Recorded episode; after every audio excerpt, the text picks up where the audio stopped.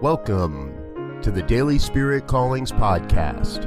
I'm your host, Robert Brzezinski, and I invite you to join me every day as we explore an affirmation, inspiration, and call to action for your life this day.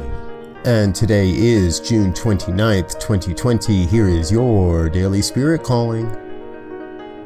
Today, I embark on a journey of being the most authentic version of my higher self I can possibly be.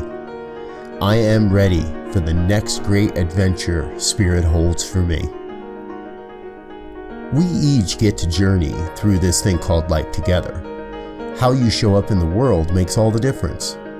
When you are being your authentic self, the people around you have permission to be themselves as well. Today, you are called to be you. Nothing more, nothing less. Simply be all you have come here to be. Thank you for listening to Daily Spirit Callings. If you found value in this program, please share it with your friends. Learn more about Spirit Evolving Ministries at spiritevolving.com. Until next time, Peace and blessings. Go forth and prosper.